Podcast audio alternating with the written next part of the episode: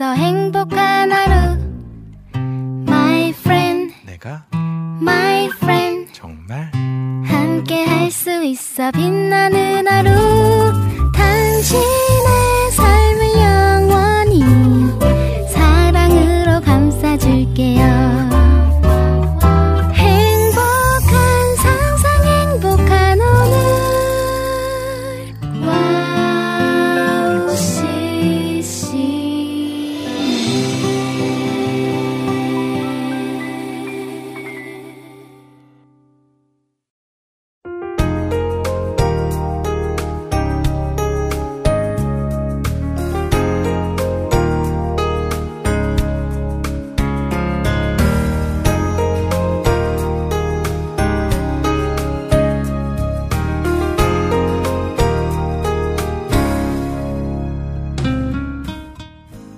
신경과학자들의 연구에 따르면 감사는 신경 메커니즘에 영향을 끼친다고 하는데요.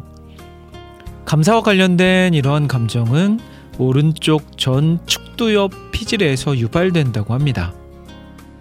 그래서 감사를 하려고 노력하는 사람은 더 행복하고 덜 우울하다고 하네요. 자, 오늘 하루 어떤 감사가 있었는지 천천히 생각해 보는 밤 되면 어떨까요?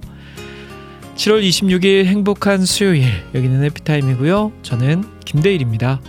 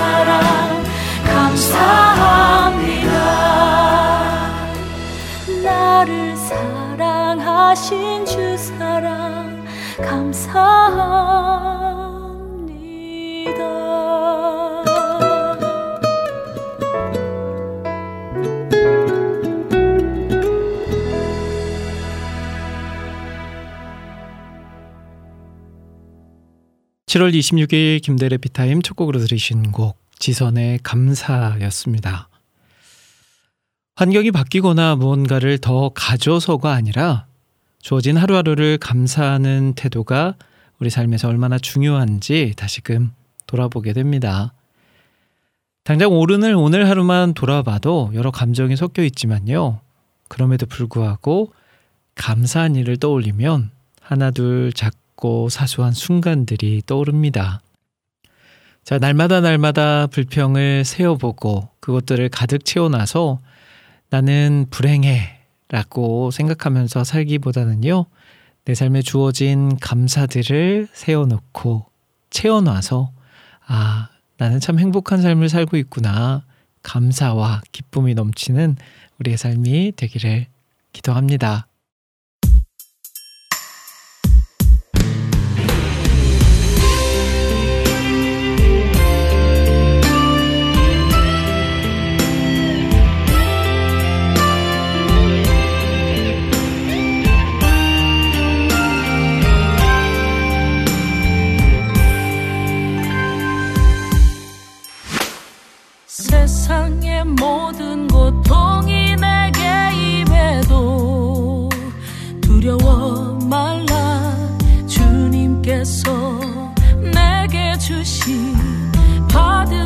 say you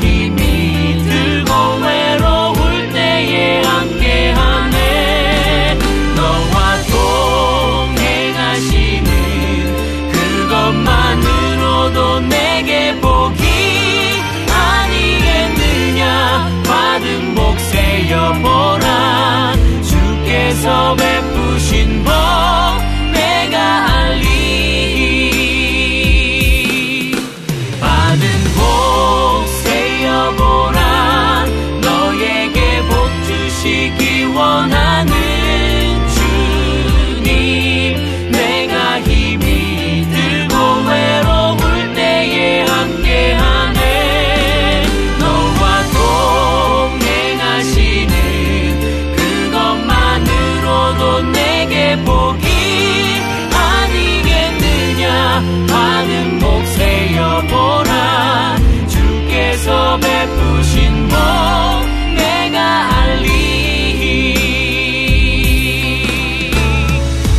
우리의 죄 위하여 십자가 돌아가신 우리를 구원한 영원한 주의 사랑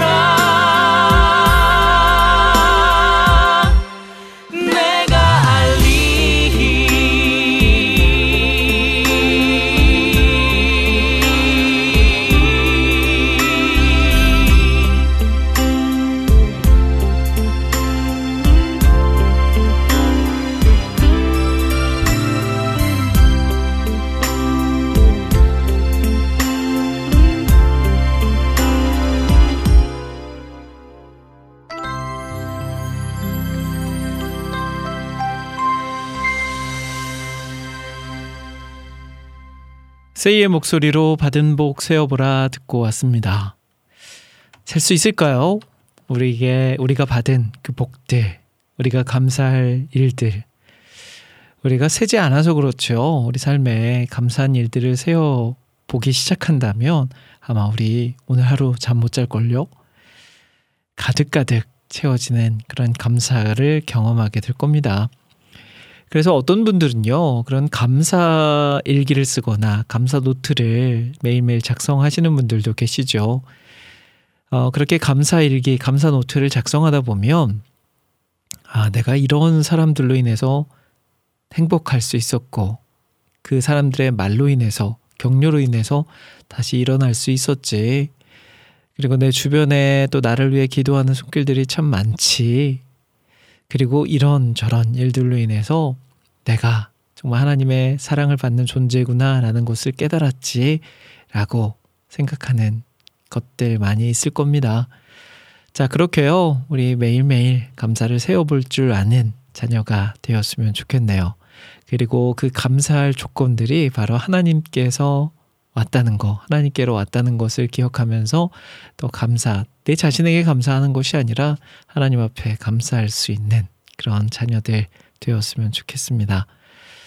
자, 김대래 피타임 수요일 방송 함께하고 계세요. 매주 화요일과 수요일이 만나는 시간. 한 시간 동안 평안하게 하루를 마무리하고요. 새로운 하루를 기분 좋게 시작할 수 있도록 만들어 드리는 시간입니다. 자, 많이 더우셨죠? 오늘 하루. 그렇지만 이 시간에는 더위도 날려버리고요. 다른 오늘 하루 있었던 다른 생각들 다 잠시 내려놓고요. 그저 하나님만 바라보고 하나님만 묵상할 수 있는 이 시간 되었으면 좋겠습니다. 그래서 오늘 준비한 찬양들로 여러분들 기뻐할 수 있었으면 좋겠고요. 준비한 찬양들로 같이 행복할 수 있었으면 좋겠어요. 자, 오늘 코너 소개해 드릴게요. 잠시 후 2부에서는 한 달에 한 권 귀한 책을 선정해서 책 속에 담긴 보물 같은 이야기를 제가 직접 읽어 드리는 시간, 책 읽어 주는 밤 시간으로 함께 합니다. 자, 이번 달 우리가 함께 읽고 있는 책은 조정민 목사님이 쓰신 책이죠. 인생은 선물이다. 라는 책 함께 하고 있습니다. 자, 오늘은 또 어떤 내용 준비되어 있을지 잠시 후 2부에서 만나보고요. 또 여러분들이 올려주신 신청곡 사연들도 소개해드려요. 방송 들으시면서 듣고 싶으신 찬양, 나누고 싶은 사연들 있으시면 언제든지 상관없으니까 어우시시 홈페이지 김대일의 해피타임 게시판이나 와우 플레이어 스마트폰 어플 카카오톡을 통해서 남겨주시면 되겠습니다. 자, 그러면 저는 찬양 두 곡 이어서 듣고요. 책 읽어주는 밤 시간으로 돌아올게요.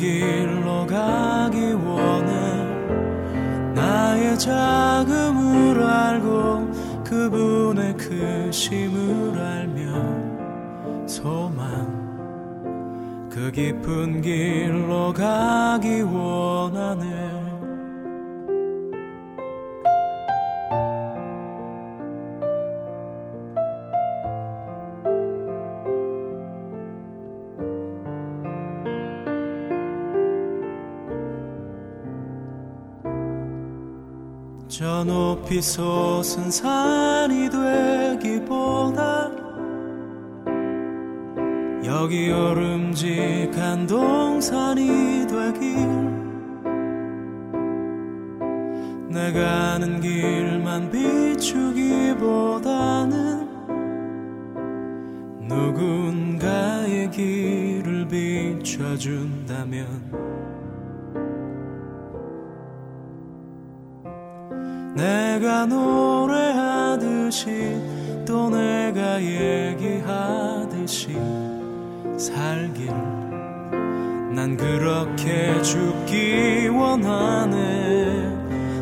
삶의 한 절이라도 그분을 닮기 원하는 사랑 그 높은 길로 가기 원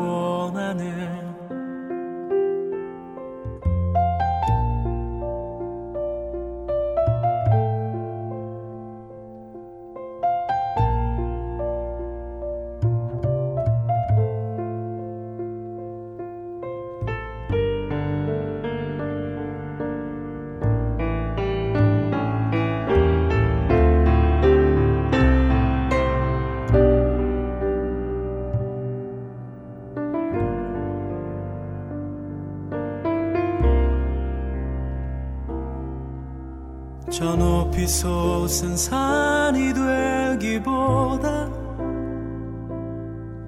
여기 오름직한 동산이 되길 내가 아는 길만 비추기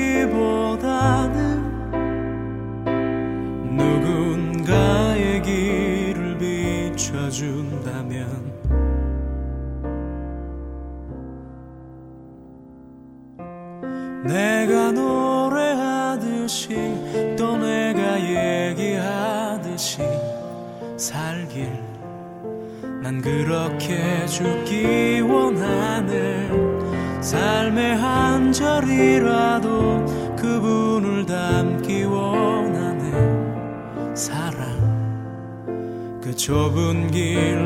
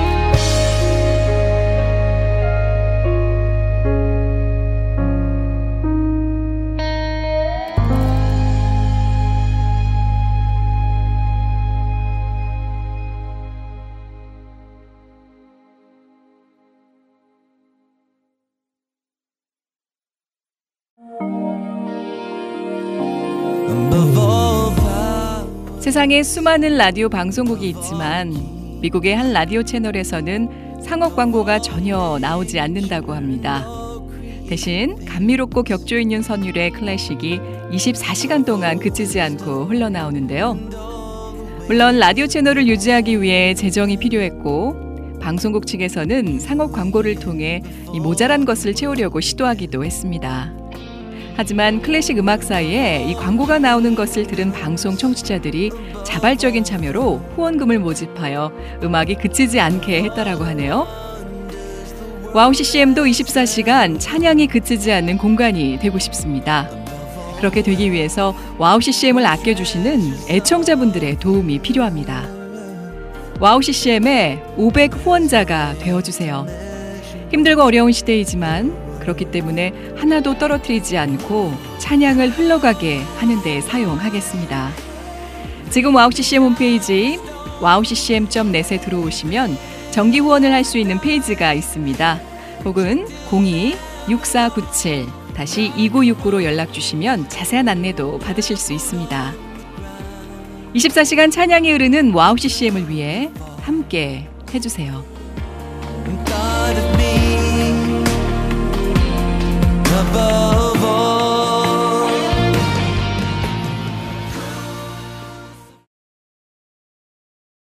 친구야, 너를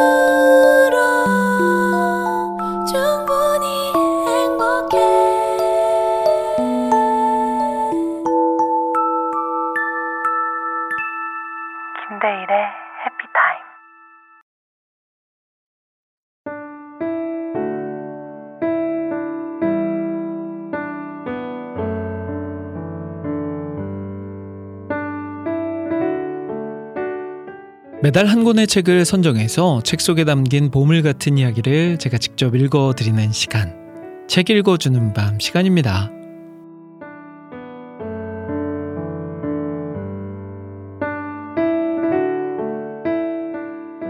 7월에 함께 읽고 있는 책은 인생은 선물이다 라는 책입니다. 이 책은 베이직 교회 담임 목사이신 조정민 목사님께서 SNS에 쓴 글을 모아서 엮은 책입니다.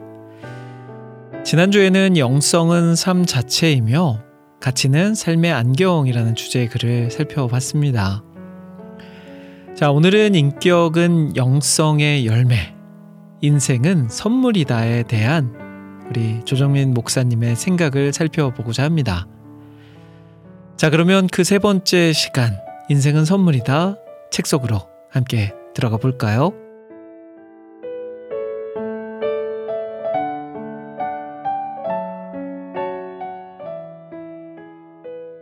1. 인격은 영성의 열매이다. 몸에 밴 배려가 인격입니다. 깊은 배려는 남는, 받는 남도, 베푸는 나도 잘 모릅니다. 그래서 소문날 일도 없습니다. 배려는 교양과 겸손을 뛰어넘는 향기입니다. 내가 그보다 더 중요하다고 여기면 짜증내고 화내고 거칠게 말합니다. 그가 나보다 더 중요하다고 여기면 절제하고 인내하고 부드럽게 말합니다. 겸손은 그를 나보다 낮게 여기는 결단입니다. 교양과 인격은 다릅니다. 교양은 내 체면이 소중하고 인격은 다른 존재가 소중합니다. 교양은 인격의 시작일 뿐입니다. 진정한 일치에는 모든 사람의 개성이 살아있고, 진정한 연합에는 모든 사람의 인격이 배어 있습니다. 그 사람이 내 마음에 안 드는 것은 그 사람 잘못이 아닙니다. 내 안에 거울이 깨져, 깨어져 잘못 비친 상을 놓고 누구를 탓하겠습니까? 일그러진 것은 달이 아니라 내 인격을 만들고 내 성품을 빚는데 꼭 필요한 사람들입니다. 모두에게 감사하십시오. 지나고 보면 그분들 덕에 내 삶이 업그레이드 되었습니다. 그 사람이 이유 없이 미운 것은 그 사람 때문이 아니라 내 좁은 성품 때문이고 그 사람이 이유 없이 좋은 것은 나 때문이 아니라 그 사람의 넉넉한 성품 때문입니다. 내가 악할 줄을 모르니 교만의 시작이고 내가 선한 체하니 교만의 성장이고 내가 선하다고 믿으니 교만의 성숙입니다. 가장 아름다운 영성은 진실과 정직이고 가장 아름다운 영성의 열매는 성품과 인격입니다. 인류가 이류꼴을 못 참고 이류가 인류꼴을 못 보는 것은 인류 이류라고 잘못 평가된 그 사람 능력 때문이 아니라 삼류만도 못한 내 성품 때문입니다. 나의 인격과 가치는 누구 탓도 아닙니다. 말은 존재의 집입니다. 말 속에 사람이 있습니다. 말이 나를 지나다니다가 쌓인 자국이 인격입니다. 그러니 아무 말이나 하지 말고 아무 말이나 듣지 마세요. 죽이고 살리는 것이 내 혀에 달렸고 내 혀를 잘 다루시, 다루시면 우리 모두 그 열매를 먹습니다. 불평하는 내 입을 다스리는 것보다 더 빨리 행복해지는 길이 없고 격려하는 내 말보다 더 빠른 수습이 없습니다. 화가 날 때 닫아야 할 첫째는 입술이고 다스려야 할 첫째는 혀이고 조심해야 할 첫째는 말입니다. 탐욕은 내 안에 시기와 좌절과 분노를 부르고 탐욕의 성취는 내 이웃의 시기와 좌절과 분노를 부릅니다. 이러나 저러나 탐욕은 죄입니다. 사람들의 인정과 환호에 금세 중독됩니다. 인정받고 대답하지 대접받지 못하면 못 견딥니다. 그래서 잊혀지기보다 손가락질 받더라도 기억되는 편을 택합니다. 보스는 남을 위해 나의 성공을 추구하고 리더는 나를 헌신해 남의 인생을 꽃피웁니다. 2. 인생은 선물이다. 날마다 겪는 크고 작은 일들을 찬찬히 살펴 그 속에 담긴 의미를 찾으세요. 의미 없는 사건은 없습니다. 인생이 해석되면 고통도 고난도 견딜만 하고 훗날 오히려 감사합니다. 꽃이 좋으세요? 꽃의 목적은 열매 맺는 것이고 꽃이 져야 열매가 맺힙니다. 꽃이 시들고 떨어지면 드디어 열매 맺는구나 여기세요. 인생, 꽃보다 열매 집중하세요. 문이 하나 닫히면 다른 문이 열립니다. 인생의 모든 문이 닫히는 법은 없습니다. 문은 없다. 문은 열리지 않는다는 편견을 지닌 사람은 문을 열어보지 못한 채 복도에서 인생을 바칩니다. 잘 사는 것 같은데도 영혼이 목마를 수 있습니다. 시든 영혼이 날마다 신음합니다. 일상의 평안함을 잃었다면 인생 표지판을 다시 점검하라는 사인입니다. 질문은 지성을 낳고 침묵은 영성을 낳습니다. 회의는 지성으로 이끌고 믿음은 영성으로 인도합니다. 둘은 반드시 인생에서 만나야 합니다. 반드시 감당할 수 없는 일에 도전하세요. 반드시 도움이 따릅니다. 당신이 혼자서도 충분히 할 수 있는 일을 왜 돕겠습니까? 당신이 할 수 없는 일에 도전하는 길이야말로 인생을 업그레이드하는 지름길입니다. 자랑하는 사람이나 자학하는 사람이나 내가 나를 증명하겠다는 것이어서 피곤하고 힘들기는 마찬가지입니다. 인생은 누군가에게 증명해야 할 만큼 값싸지 않습니다. 속으로 돈을 손해 봅니다. 과로하면 건강을 손해 봅니다. 거짓말하면 인격을 손해 봅니다. 믿음을 잃으면 영혼이 손해 봅니다. 인생에 얼마나 손해 보며 사시나요? 일생 내가 누구인지를 증명하려고 애쓰는 삶이 얼마나 힘겹고 안쓰러운지 우리는 이 땅에 태어날 때 이미 증명되었습니다. 사람의 인정에 목숨 걸다 목숨 잃습니다. 심판 판정이 부당할 때가 있습니다. 하지만 그것도 경기의 일부지요. 이영표 선수의 말입니다. 심판의 부당한 판정에 묶이면 경기 전체를 놓치고 인생이 부당한 대접에 묶이면 인생 전체를 놓칩니다. 인생에서 부당하게 비, 비난받을 때 어떻게 반응합니까? 억울한 일을 겪을 때 어떻게 변호합니까? 뜻밖의 손해를 볼 때 어떻게 대응합니까? 누구를 따르기로 마음 먹었느냐에 따라 달라집니다. 꿈이 있으면 모든 어려운, 어려움은 과정입니다. 꿈이 없으면 모든 가, 고난은 불운입니다. 내가 불행하다고 느끼는 것은 고난보다 더 큰 꿈이 없어서입니다. 비록 나이 들고 돈이 없어서 세상을 품는 꿈을 꾸며 왕처럼 사세요. 힘들겠죠. 그러나 애쓸 가치가 있지 않나요? 꿈을 품은 사람과 야망을 품은 사람은 다릅니다. 꿈은 열정을 주고 야망은 탐욕을 줍니다. 꿈을 쫓는 사람은 단순해지고 야망을 쫓는 사람은 복잡해집니다. 꿈은 나도 살리고 야망은 나도 남도 상하게 합니다. 내 꿈보다 나를 붙드신 분의 꿈이 더 중요합니다. 부서진 곳, 무너진 곳, 냄새나는 곳, 썩은 곳이 내 눈에 보였다면 나를 부르는 곳입니다. 그곳은 나 때문에 회복할 수 있다는 부름입니다. 그 부름이 부담감이며 소명입니다.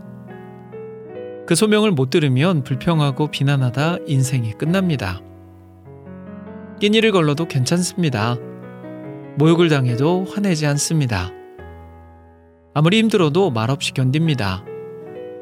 내 실수에 엄하고 다른 사람 실수에 너그럽습니다.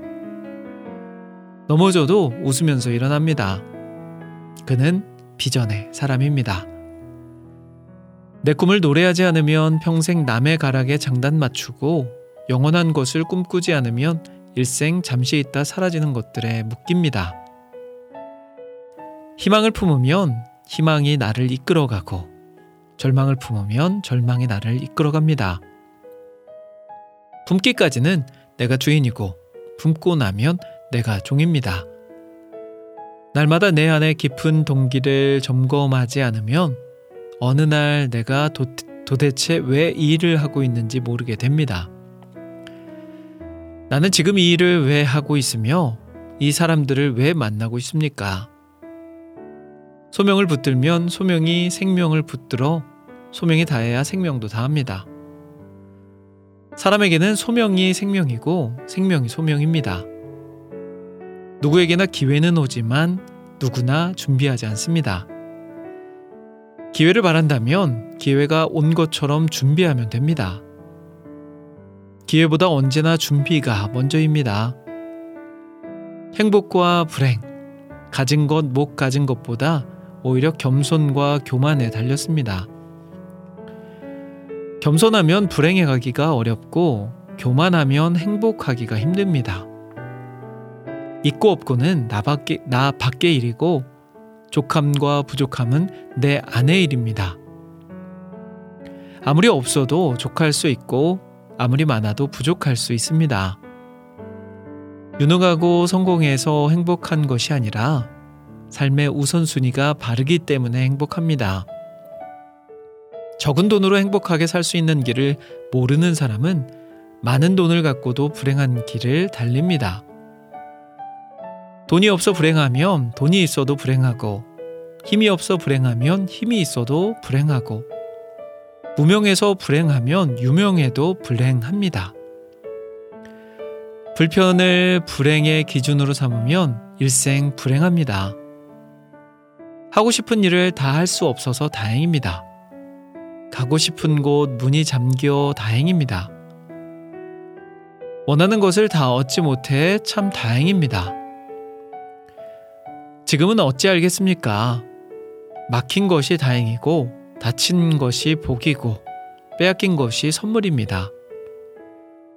가난한 마음을 지닌 사람, 애통한 사람, 온유한 사람, 의로운 사람, 사람을 불쌍히 여기는 사람, 마음이 깨끗한 사람, 화해자가 되는 사람, 옳은 일로 손해보는 사람, 성경이 말하는 복 있는 사람입니다.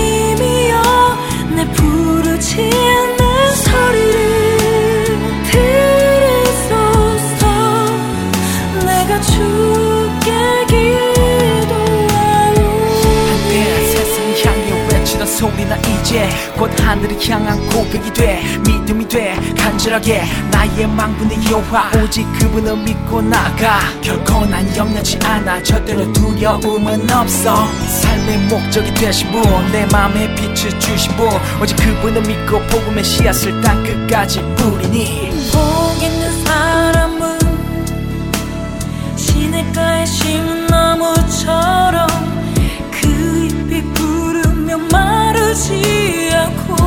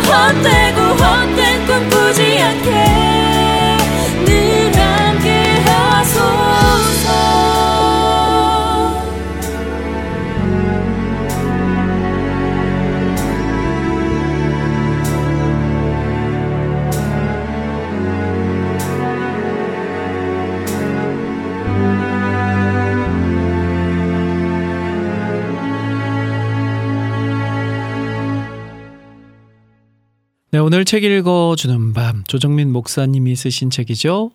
인생은 선물이다. 그세 번째 시간으로 함께 했습니다. 그리고 이어서 들으셨던 곡은 하늘의 소리의 복 있는 사람이었습니다. 오늘은 인생은 선물이다에 대한 책을 읽어드린 세 번째 시간이었어요. 가장 아름다운 영성은 진실과 정직이고 가장 아름다운 영성의 열매는 성품과 인격이라는 것과 인생은 선물이기에 날마다 겪는 크고 작은 일들의 의미를 찾아 찾고 인생이 해석되면 고통도 고난도 견디어 훗날 오히려 감사한다는 사실이 큰 위로가 되었습니다. 한 주간 우리의 삶에도 겪게 되는 많은 일상이 선물 같은 인생으로 해석되기를 기도합니다. 아, 그러고 보니까 오늘 전체적인 주제가 의도하진 않았는데 감사이네요. 네. 하나님이 우리에게 감사라 하라 하시는 신호를 보내고 계신 게 아닌가 싶습니다. 자, 감사한 마음 가지고 우리 찬양 한 곡 듣고요. 다시 돌아올게요.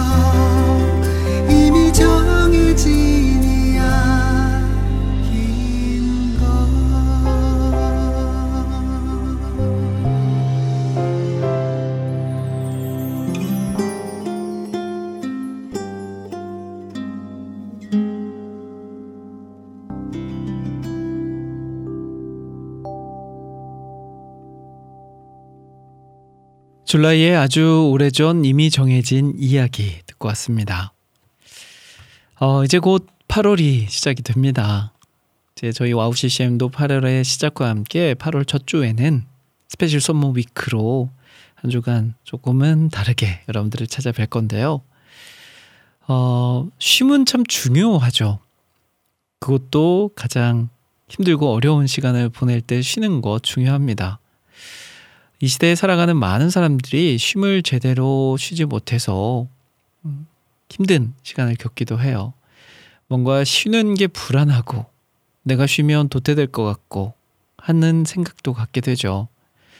그러나 진짜 힘을 제대로 모으기 위해서는 제대로 쉬어야 한다는 거 잘 쉬시는 분들의 모습을 보면 배울 수 있습니다. 그렇다고 쉬기만 하라는 게 아니고요. 내 삶에서 꼭 필요한 순간 쉴 줄 알아야 된다는 겁니다. 자, 우리도요, 이제 바쁜 여름을 보내고 교회에서 이런저런 행사로 또 한 달, 두 달을 보낼 텐데 꼭 필요한 것은요, 쉬는 시간도 꼭 가져야 된다는 겁니다. 어, 저도 이제 8월 첫 주, 수, 목, 금, 제가 담당하고 있는 교회 고등부 수련회를 시작합니다. 여러 모양으로 이제 수련회를 준비하고 있는데 그 수련회 프로그램 안에도 그렇게 쉬는 시간을 꼭 넣어놨어요. 쉬어야 저녁에 더 집회에 집중할 수 있고 쉬어야 또 프로그램을 잘 참여할 수 있으니까요. 그런 것처럼 우리 잘 쉴 줄 아는 사람들 되었으면 좋겠고요. 그 쉼을 통해서 다시 도약할 줄 아는 그런 그리스도인들이 되었으면 좋겠습니다. 자, 이제 김대일의 해피타임 또 어느덧 마무리해야 될 시간이 됐습니다. 한 시간이 너무 빨리 지나가 버리죠. 저도 오프닝 멘트 한 게 방금 한 10분 전에 오프닝 멘트 한 것 같은데 벌써 클로징 멘트를 하게 되네요. 자, 아시죠? 해피타임 마무리는 오늘도 끝내주는 이야기로 함께 합니다.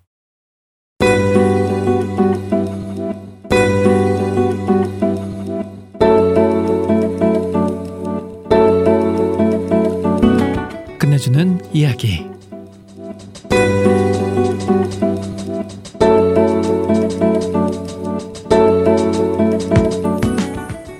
마태복음 18장에는 베드로가 예수님께 용서에 관해 질문하는 모습이 나옵니다. 그때 베드로가 나와 이르되 주여 형제가 내게 죄를 범하면 몇 번이나 용서하여 주리이까? 일곱 번까지 하오리이까? 예수께서 이르시되 내게 이르노니 일곱 번뿐 아니라 일곱 번을 일흔 번까지라도 할지니라. 마태복음 18장 21절에서 22절 말씀 예수님은 사실상 끝없는 용서를 말씀하시는 것 같습니다. 여러분은 누군가를 용서해야 하는 상황에 놓인 적이 있으신가요? 아니면 도저히 용서할 수 없는 누군가가 있으신가요? 대부분의 사람들은 용서에 대해 내가 용서해주면 내게 잘못을 저지른 사람이 말과 행동을 바꾸고 나에게 상처 주는 것을 멈춰야 한다라고 여깁니다. 하지만 용서한다고 말하면서 상대방에 대한 쓴 마음이 남아있다면 그것은 그저 참고 인내할 건 인내한 것 뿐입니다. 그 행동을 통해 더 이상 내게 상처 주지 마세요. 혹은 최소한 상처를 준 사람이 찾아와서 제가 잘못했습니다. 용서해 주세요. 라고 말해야 한다는 조건이 딸린 용서일 수도 있습니다. 성경적 의미의 용서는 상처받은 사람이 상처 준 사람에 대한 마음을 바꿉니다. 상대가 변하지 않으면 나도 변하지 않겠다는 생각을 갖고 있다면 그 사람의 마음과 삶은 자신이 아니라 다른 사람의 것이 되어버린 것입니다. 진정한 용서는 상처 준 사람이 아니라 상처받은 나를 변화시키는 것이며 상처 준 사람을 마음속에 놓아주고 그들이 치러야 할 대가를 탕감해 주는 것입니다. 상처 준 사람에게 내 마음의 치유를 맡기는 것이 아니라 내가 주도권을 갖고 살면서 용서와 치유의 은혜로 나아갈 수 있습니다. 용서는 우리의 방법이 아닌 주님을 의지하며 그분의 방법으로 살아가겠다는 믿음의 결단이며 우리 마음에 기쁨과 평강을 주시는 주님을 삶의 주인으로 인정하는 실제적인 고백입니다. 자, 오늘 하루도 용서하십시오. 용서가 하나님의 뜻입니다. 자, 오늘 김대래 피타임 여기까지입니다. 한 시간 동안 함께 해주셔서 감사하고요. 저는 여기서 인사드리고 금요일 오후 2시에 생방송으로 여러분들 찾아뵐게요. 지금까지 저는 김대일이었습니다. 여러분, 1분 전보다 더 행복한 시간 되세요.